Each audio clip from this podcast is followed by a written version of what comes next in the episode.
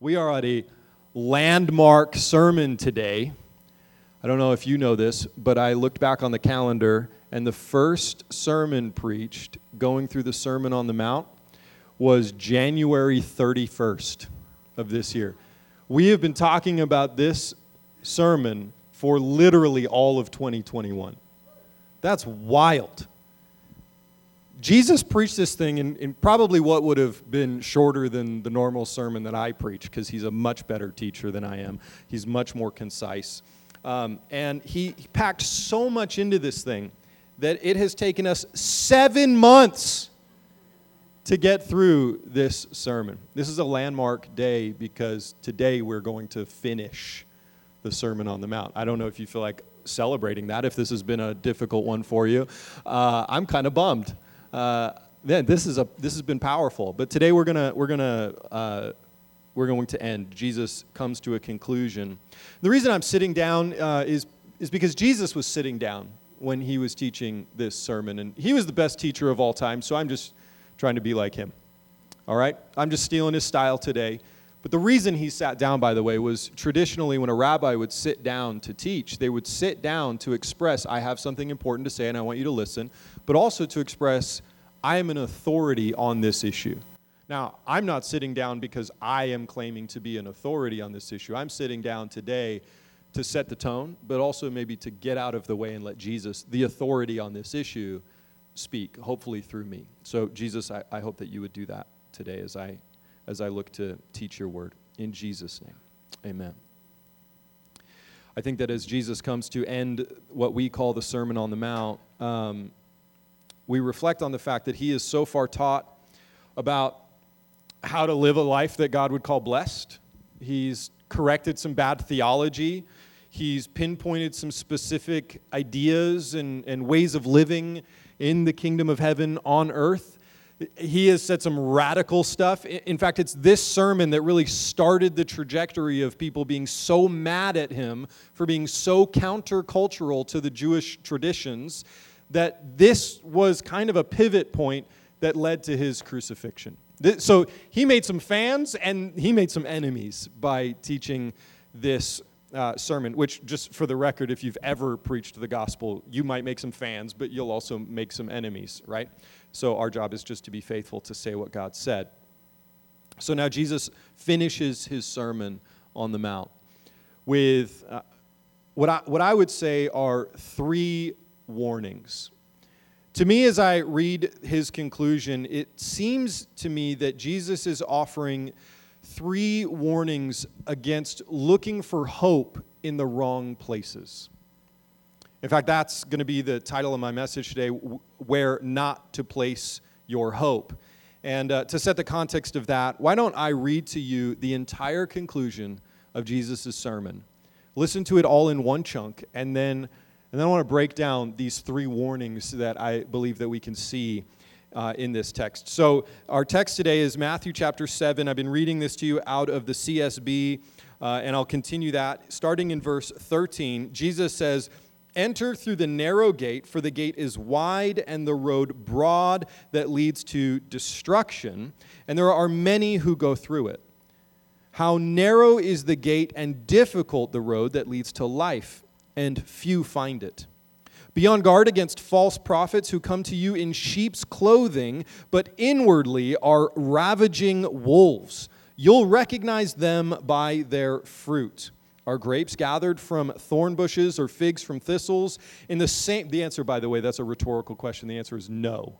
Right? You can't you can't get anything but figs from a fig tree and thistles from a thorn bush. That's so the answer was clear. In verse 17 he continues he says in the same way every good tree produces good fruit, but a bad tree produces bad fruit. A good tree can't produce bad fruit, neither can a bad tree produce good fruit. Jesus must really want us to catch that illustration. He's now repeated himself a couple of times. Every tree that doesn't produce good fruit is cut down and thrown into the fire, so you'll recognize them by their fruit. Not everyone who says to me, Lord, Lord, will enter into the kingdom of heaven, but only the one who does the will of my Father in heaven. On that day, many will say to me, Lord, Lord, didn't we prophesy in your name, drive out demons in your name, and do many miracles in your name? Then I will announce to them, I never knew you. Depart from me, you lawbreakers. By the way, if you're reading your Bible with any kind of an open heart, that verse right there should probably make you shudder just a little bit. It should make you just at least a little bit nervous, right? That you would get to heaven and find out God would call you a lawbreaker and you thought you knew him and he says, sorry, you're not on the list. I can't, I can't let you in. By the time we're done with this message today, you'll understand who Jesus is actually talking about so that you can make sure you don't end up on that list. Jesus continues here. He says, Therefore, everyone who hears these words of mine and acts on them will be like a wise man who built his house on the rock. The rain fell, the rivers rose, and the winds blew and pounded that house. Yet it did not collapse because its foundation was on the rock. But everyone who hears these words of mine and doesn't act on them will be like a foolish man who built his house on the sand. The rain fell, the rivers rose, the wind blew and pounded on the house, and it collapsed. It collapsed with a great crash. If you're listening to this and you're thinking, well, those, those three, there's, there's a few different sections there, these, these teachings actually sound familiar. Maybe you've never actually heard them all in their context, they, they, how they flow together. I would actually argue that Jesus is saying in these multiple ideas, he's actually saying one thing. We'll talk about that by the time we're done today. But again, Jesus is giving us these three warnings for where not to place our hope, to make sure we don't place our hope in the wrong place. So Jesus is saying, you, you, might, you might say, and this is how we'll frame this teaching today, is that Jesus is giving us a warning to be careful not to look hope in misguided ways in misinformed teachers or in misplaced confidence. We'll come back to each of those three before we're done today. But let's look back at uh, verses 13 and 14. Let me read these to you one more time. This is the first section as we look at how Jesus gives us a warning not to place our hope in misguided ways. Jesus says, Enter through the narrow gate. Enter what? Enter into the kingdom of heaven, or enter into eternal life, enter into heaven. Enter through the narrow gate, for the gate is wide and the road broad that leads to destruction, and there are many who go through it. How narrow is the gate and difficult the road that leads to life, and few find it. Now, we won't spend a lot of time on the Greek that Jesus uses here, but just one word I'd like to clarify is that the word that in this translation we see as road, in other translations it might say way or path. Uh, that's the Greek word hodos, which literally means path, journey, road, or way in the literal translation. But Jesus is using this metaphorically here to, to talk about a way of living or a, a way of worshiping God. So enter by the way of living or the way of worshiping God that is narrow, that might be considered difficult or too narrow uh, for others. Now, just to put this into kind of a modern context, according to the most recent census in the United States, there are over uh, 7.7 billion people alive in the world. 85% of those people consider themselves to be religious. There are 4,300, give or take, uh, one way or the other, I don't know how many, but around 4,300 different religions or sects of religions or, or like regional practices of, of worship and tradition that those 85% of the 7.7 billion people in the world practice. That's a lot of different ways of living and ways of worshiping uh, a, a God. And Jesus comes along and says, only one of those religions or ways of worshiping God leads to eternal life. This is going to maybe sound like a little bit of a random story, but the other day we were watching Avengers Endgame and, Infinity War with our with our family. Um, Hannah and I have watched all of them, and and Sharon and Selah felt left out, and so we started the whole series over, and we finally got around to the end, and and so we were watching Infinity War, and and it struck me something that I, have kind of like I think was a kind of a cool moment, uh, but but it, it struck me again especially as I think about this text, there's this one moment. This is not a spoiler, by the way. I try not to spoil anything if you haven't seen it already. But, um, but, but Doctor Strange, who's a, he's a good guy. If you don't know anything about the Marvel Cinematic Universe, uh, welcome to Life Church. Pastor's a nerd. All right. So, Doctor Strange has this moment where he is using his powers to look into all of the possible different future outcomes of their battle with the big bad, whose name is Thanos. And, uh, and Tony Stark, who's Iron Man, also a good guy, same team with Doctor Strange, he comes along and he says uh, to Doctor Strange, he says, how many how many futures did you see? And he says something like 14,635 it's like some wild number of, of possible outcomes of this battle with the big bad right? And then tony stark says how many of them did we win? And dr strange says one and what struck me when i was watching that is how all of nerddom just bought into that 14,635 possible outcomes, and only one of them, the good guys win. And everyone was like, yeah, okay. And yet, when God says there's 4,300 religions in the world and only one of them leads to eternal life, we want to go, that's so unfair.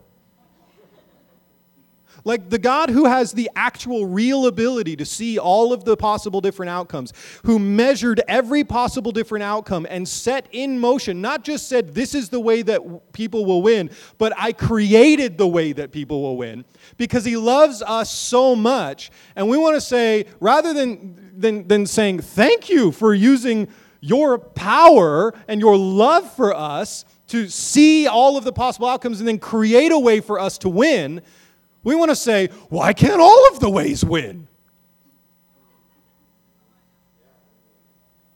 I, don't want to take a lot of time here, but, but this is what Jesus is trying to get us to understand. The world will tell you, uh, yeah, just do whatever you want, just be a good person. And Jesus is coming ar- along and saying, there's actually only one way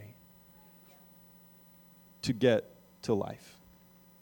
All of the other ways, it's a, it's a wide highway. It might seem really, really nice while you're on it. And so it's almost like Jesus is saying, Do you want comfort now? Or do you want eternal life later?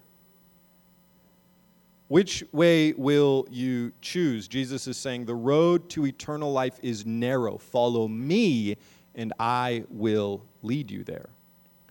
Right? Je- Jesus went so far, by the way, to say, I am the way, the truth, and the life. No one comes to the Father except through me. That's John 14, 6.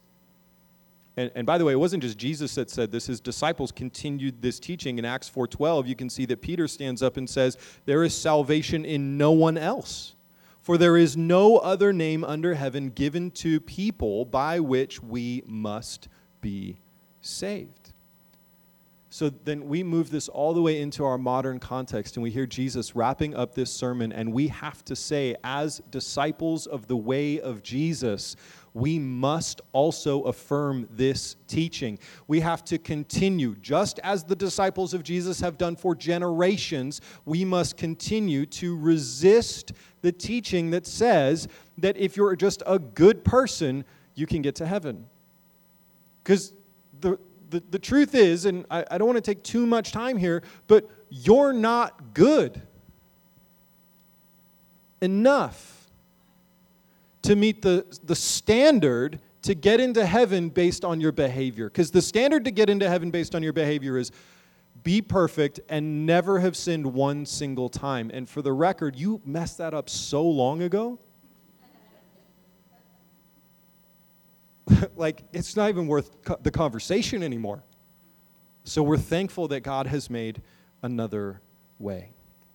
I love the way Eugene Peterson paraphrases this in the message. He says, this is Matthew 7 13 and 14. He says, Don't look for shortcuts to God. The market is flooded with surefire, easy way, easygoing formulas for a successful life that can be practiced in your spare time. Don't fall for that stuff, even though the crowds of people do. The way to life, to God, is vigorous and requires total attention. So, someone might ask the question then, what does it look like to give total attention to the way of life? In other words, you're saying, how do I get in? If, if there's only just one way, and Jesus would reply to you, it looks like living the kind of life I've been describing in like for the last seven months. Go back and read the Sermon on the Mount and live that. as a commitment to the way of Jesus. So, the way of Jesus, the way to life, looks like living by the Sermon on the Mount in relationship with the one who delivered it. His name is Jesus. So again, there's there's a million other teachings out there. There's all kind of books, you know, there's all kinds of self-help programs. Listen to a podcast. It'll tell you the 17 things you can do uh, so that you can live a healthy, happy, wonderful life and be successful, but nothing outside of Jesus, who is the way and is the word of God. Not a single thing outside of him will lead to eternal life. We have to say this unapologetically and, and by the way, pro tip, side point, it would be good as Christians if we could learn how to say this lovingly. I, and if you want some help on that, go back a few weeks. We have it on YouTube, it's on the podcast on iTunes. Listen to the sermon about not being judgmental. We've got to learn how to tell this truth lovingly, right? So, a simple rule of life. If a way of living does not agree with Scripture, then that is not a way you should be living. That's the rule of life here. If it doesn't agree with Scripture, you don't need to be living that way. So Jesus says, be careful not to place your hope in misguided ways. And then, second, Jesus warns us not to place our hope in misinformed teachers. You'll remember this is the part of the sermon where Jesus says, Be on your guard against false prophets who come to you in sheep's clothing, but inwardly are ravaging wolves. He says, You'll recognize them by their fruit. And remember, he goes into this illustration. A good tree cannot produce bad fruit, it can only produce good fruit. And a bad tree can only produce bad fruit. He says that a number of different ways. And then he wraps up by saying, On the last day, on the day of judgment, when these people people face judgment for eternity, when, when they figure out which gate they tried to enter into, Jesus will look at them and they'll say, Lord, Lord, we did all these things in your name. And he'll say, I never actually knew you. Here, here's what we need to understand Jesus is warning us all, all these years ago, and it turns out it's still relevant today, that there will be people who call themselves Christians. Now, we're not talking about the 4,000 uh, 300, give or take, other religions in the world. We're talking about people who call themselves Christians, who say that they speak for God, but actually are what Jesus would call false prophets. These people still exist today, they are still active today. By the way, it's super ironic that I'm going to teach you as a as a as a person claiming that I'm talking about God's word today. Like as a pastor it's ironic that I'm about to tell you watch out for the bad ones. I, the irony of that is not lost on me. But uh, but let's see what the word says. Don't don't take my word for it. It, it, Jesus is actually clear about two things here about false prophets. Number one, he, he says that these people don't even know God, let alone speak for him, right? He says that. But then, number two, in, in the subtlety of the way he ends this story, he says they are actually deceived into thinking that they do know God and that they do speak for him. Because they're going to get to the end and be surprised. So these are, these are not people who don't claim Christianity, these are people who call themselves Christian leaders. God would say some of them are false prophets. if you're waiting for me to tell you which denomination or name names, you are at the wrong church. Uh, uh, it's important, by the way, um, to understand that when Jesus said, Go away from me, I never knew you, what he's talking about is, I never had a personal relationship with you. God knows everybody, He, he knows about everybody, He knows everything about everybody but he doesn't have a personal relationship. In fact, the, the original word that Jesus uses here when he's trying to make this point is the same kind of word. When he says knew you, it's the same kind of word that is used when describing the intimate relationship between a husband and a wife.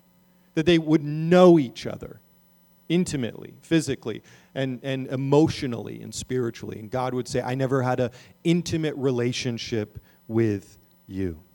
See, false prophets claim to speak for God, but they lack a relationship with God. And again, we have to be very, very careful here because we have to remember again, Jesus is teaching on judgment. We need to learn how to recognize false prophets, we will never be hired to do the job of judging these people. You never get to be the judge unless you'd like to also be judged. Go back and listen to that sermon. But Jesus does say that we can know a person is a false prophet by looking at their fruit.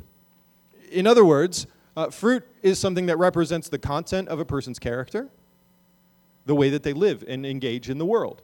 And fruit also is something that represents the direction or purpose or heart of their teaching, right? So let me give you a, a, couple of ideas. If, if you look at the life or the fruit of a person who claims to speak for God, they will produce the kind of fruit that reveals their nature. They're either going to be a good tree and produce good fruit, or they're going to be a bad tree and produce bad fruit. Okay, so my job as your pastor today is not to name names. It's to tell you how to recognize, because that's what Jesus says be on your guard against false prophets. They'll come looking like they're on your team, but they're actually wolves looking to devour and destroy. So look at the fruit. So here are some ways that you can look at the fruit. If you're, if you're listening to, to like me or, or another teacher, a person who claims to speak for God, is that person loving, generous, and kind, or are they rude and self serving? Are they looking for a, a, personal platform, or are they looking to elevate others and, and help people be moved toward Jesus? Are they submitted to leadership, or have they left the church claiming that they actually don't need to be under authority because they carry enough authority? Right? Uh, do, do they live in unity with fellow Christians, even fellow Christians who don't go to the same church as them? Or do they tear other Christians down? Are you beginning to see kind of a picture of what it might look like? Uh, does, uh, does this person uh, preach what the Word of God says, or do they use the Word of God to preach an agenda? Do they encourage me as I listen to them to follow God's will? Or, or do they encourage me to pursue comfort or to pursue their will? But one of the ways that you know the answer to that question is if you disagree with them on something that they recommend that's their opinion, how do they treat you after you disagree with them? If you've suddenly been excommunicated because you had a disagreement, that might be a false prophet, right? Oh, by the way, keep in mind, this is not a conversation about your friends. We're talking about your, the people who claim to be your teachers. Jesus is being very specific. People who stand up and claim as, as an authority voice to be a teacher, a pastor, a prophet, an apostle, or whatever, right? Okay. The way you deal with your friends when they say stuff like that is, well, we, there's another, Jesus has another sermon about that. We'll talk about that some other Sunday. All right. And, finally, I might say, do, do these people bring peace about my relationship with Jesus, or, or do they bring doubts about my relationship with Jesus?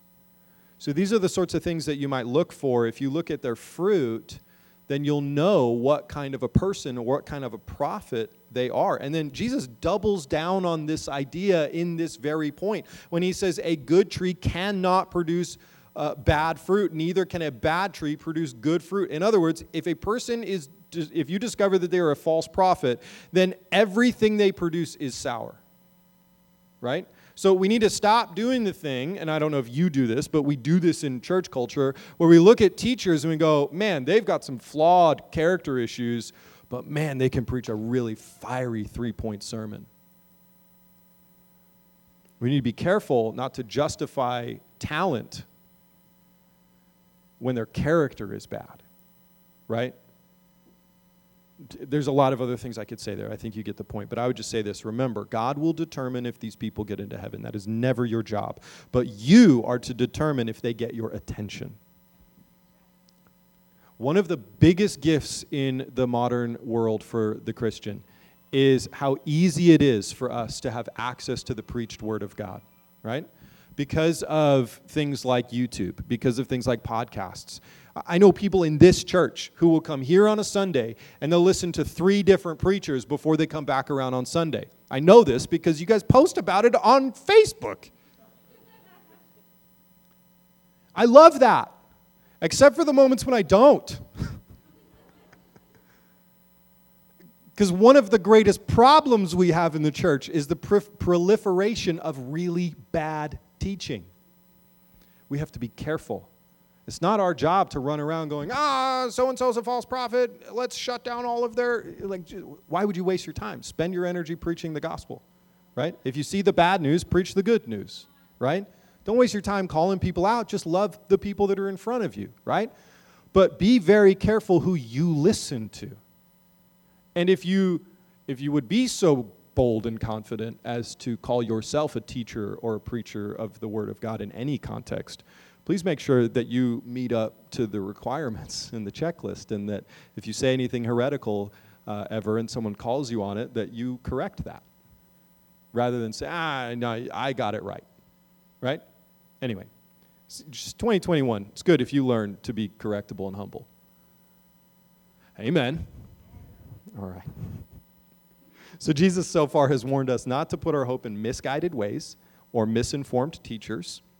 And then, third, he says, uh, don't look for hope in misplaced confidence. You remember this. You've probably heard it before, and I'll, I'll, just remind you again. Jesus says, Anyone who hears these words of mine and acts on them will be like a wise man who built his house on a rock, right? The storm comes and the house stands. If you hear the word of God and you don't act on them, you'll be like a person, the foolish person, who builds your house on the sand. Same storm comes, and what happens to your house? Collapses. And I love this. He says, It collapsed with a great crash. Right? So let's break that down. Jesus is saying, the house is your life. The house is the kind of life you build. The rock or the sand, like the, the wide or the narrow way, is the foundation on which you build your life or the way you choose to build your life. What are the truths that you root your life on? And then the storm is the trials of life or the temptations to sin or the, the invitations to go and walk in a different way. So, after everything that Jesus has said, he wants you to know that the choice is yours. Notice that he doesn't say, okay, now that you've heard this, you all lose your free will. Here's where you're going to build your house. He says, if you're going to build a house on a rock, this is what happens. If you build your house on sand, this is what happens. You get to decide. I've preached this fire sermon. It's, it's good enough that it should have informed you really well on what it looks like to build your house on the rock. And Jesus was sneaky. He snuck something in there, by the way. He said, It's not enough that you just hear the sermon. He says, The person who builds a house on the rock, it's like the person who hears my word and acts on it. Right? Who, who doesn't just. Pastor Mark thinks that I sound like a frog today, so I'm going to take his word for it. Thanks, Pastor Mark. Give it up for Pastor Mark bringing water. What a guy. Did it help, Mark? Am I, do I sound okay? He left. there he is. okay, so obviously we know there's all kinds of places that you can build your house, right? There's all kinds of stuff that you can build your foundation on. Uh, the way that we would say this in 2021 is we would say there's all kinds of truths that you can choose to believe and then build your life on that truth, right? One of the most popular truths, ironically, in 2021 is that there's no such thing as absolute truth, which is an absolute statement. The irony. But whatever you choose to build your life on, Jesus says only one of those will withstand the storms of life. I love this, by the way. I love the subtle grace and love in this idea that Jesus doesn't say, for some of you, storms will come. He just says, You're going to build a house, a storm is coming.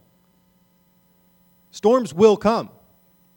I'm telling you now, because I love you, build your house on the right foundation so when the storm comes, your life and your faith and your relationship with Jesus doesn't completely fall apart. And here we see that Jesus has brought his conclusion full circle with this metaphor. If you build your life on all the ways of the world, or if you follow all of the teachings of whoever sounds appealing, or if you live your life however makes you feel good, then you will find that your foundation will not be strong. But if you build your life on the Word, if you follow the way and you listen to the one, then you'll have built your life on the rock.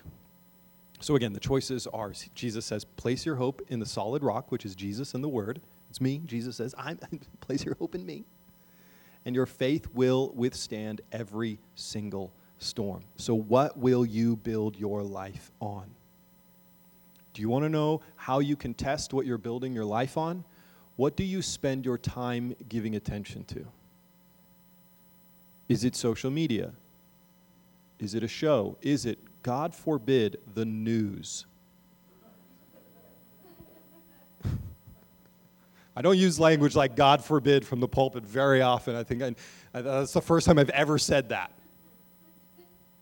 But God forbid you build your life on the news. I don't know that you've ever heard the truth on any station, other than like when they said what day it was. I'm not even sure they were telling you the truth when they told you the weather.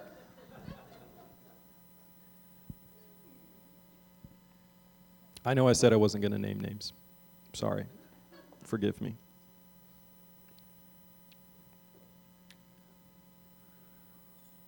Look, I get your attention for 45 minutes a week. Thanks for that. I'm deeply honored by that. Where do you put your attention every other hour of your week? You know, I, have been in the homes of people who have news channels on constantly, or who are constantly checking social media, constantly reading the opinions of other people. And you know what those homes are like? They're stressful, they're very often hopeless, and they have very many enemies. And the enemies are whoever's watching the other network, whoever voted for the other party, in some cases, whoever has the different color skin.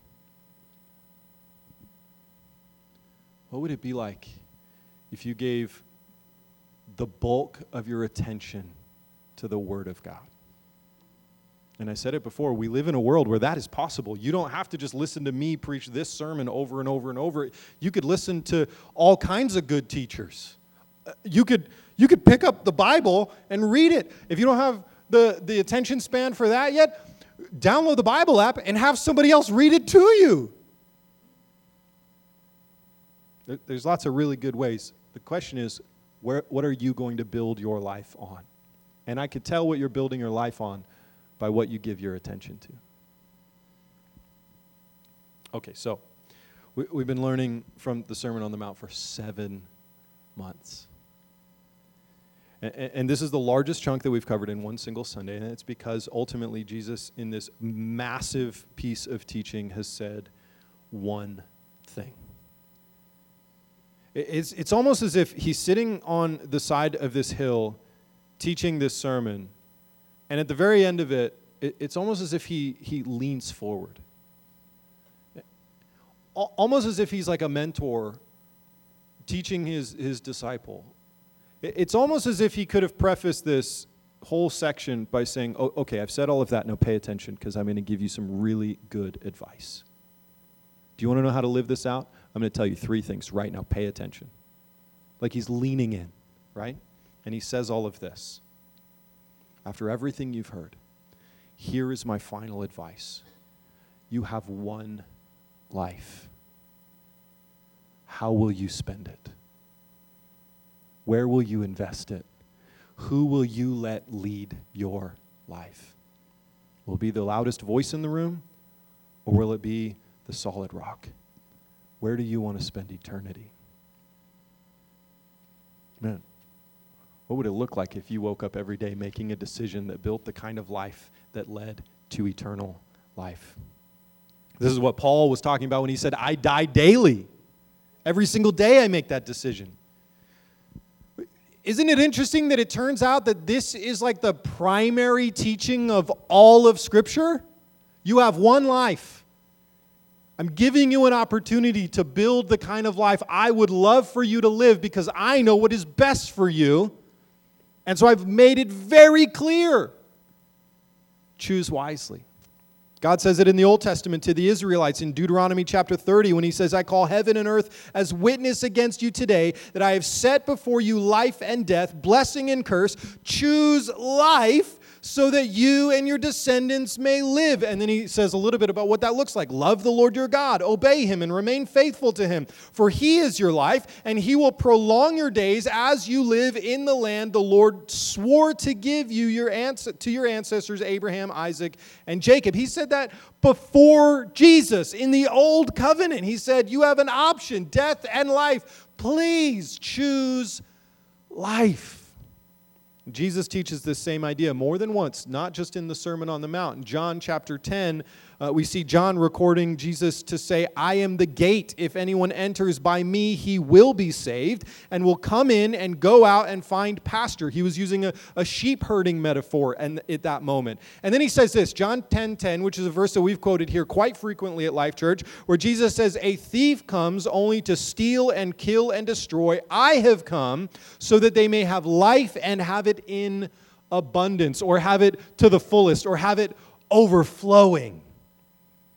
God is not interested when he says the way is narrow, the, the, way, the gate is narrow and the way is hard. He's not interested in, in being cruel.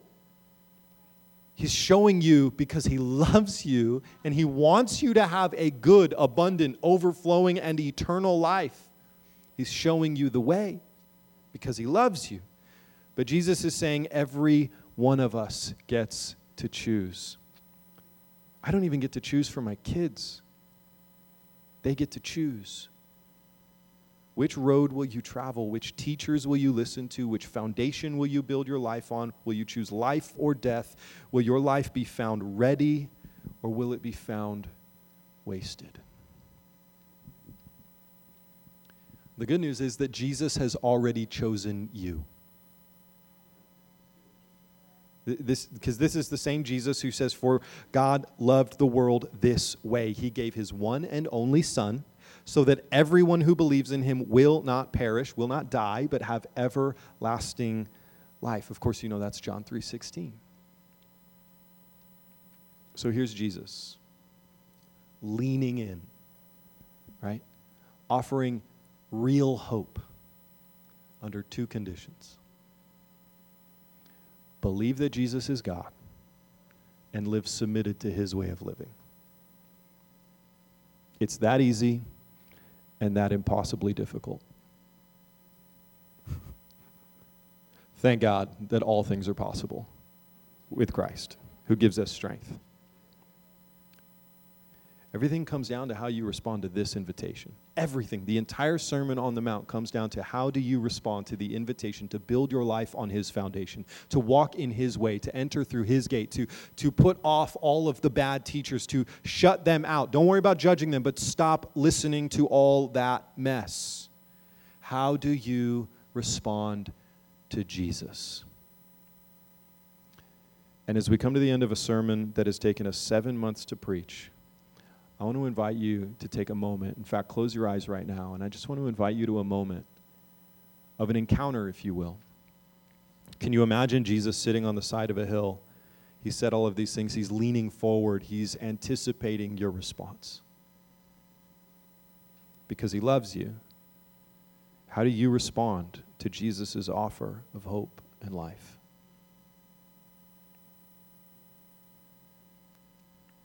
How do you respond to his question as to whether or not you've been chasing hope in places other than him? Or listening to teachers who would lead you astray? How do you respond to his invitation to trust the wisdom of the word instead of the opinions of the world? There's anything that you would say to Jesus right now, I just want to invite you to say it.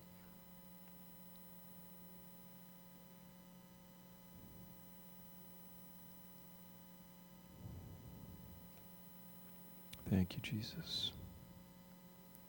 If there's any decisions you feel like you need to make about your personal relationship with Jesus, if that's you making that decision today, I just want to invite you find find a leader. Pastor Mark's going to be at one of these prayer walls after service. You just grab him. If you don't know who Pastor Mark is, he was that Canadian guy that brought me water a few minutes ago. Just find him. Tell him, tell him about what you're deciding today. Tell him what you're wrestling with. Tell him what you're feeling. You can find me, find my wife, find one of our leaders. If you're nervous about finding a leader, find a person with a smile on. Just tell them, talk. But don't let today go by. Because I can't promise you that a storm won't come tomorrow. Be ready.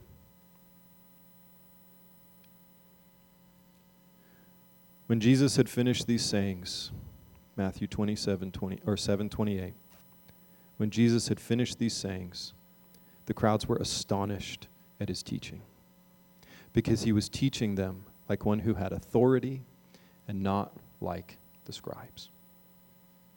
Jesus gets up and he walks down the mountain and he's done preaching the greatest sermon of all time. Jesus, may we constantly be astonished by your teaching, just like the crowd was that day, because you do not have to offer us the same things the world offers. Your teaching is better. May we find hope in you alone. We know that we do. May we choose you. Thank you for the life that you offer us. Help us to live life your way. May your words be enough for us and may we be found in eternal life. God, I pray that Life Church would be a church full of people that live to honor you and to bless those around us as we stand on the solid rock of your word. In Jesus' name, amen.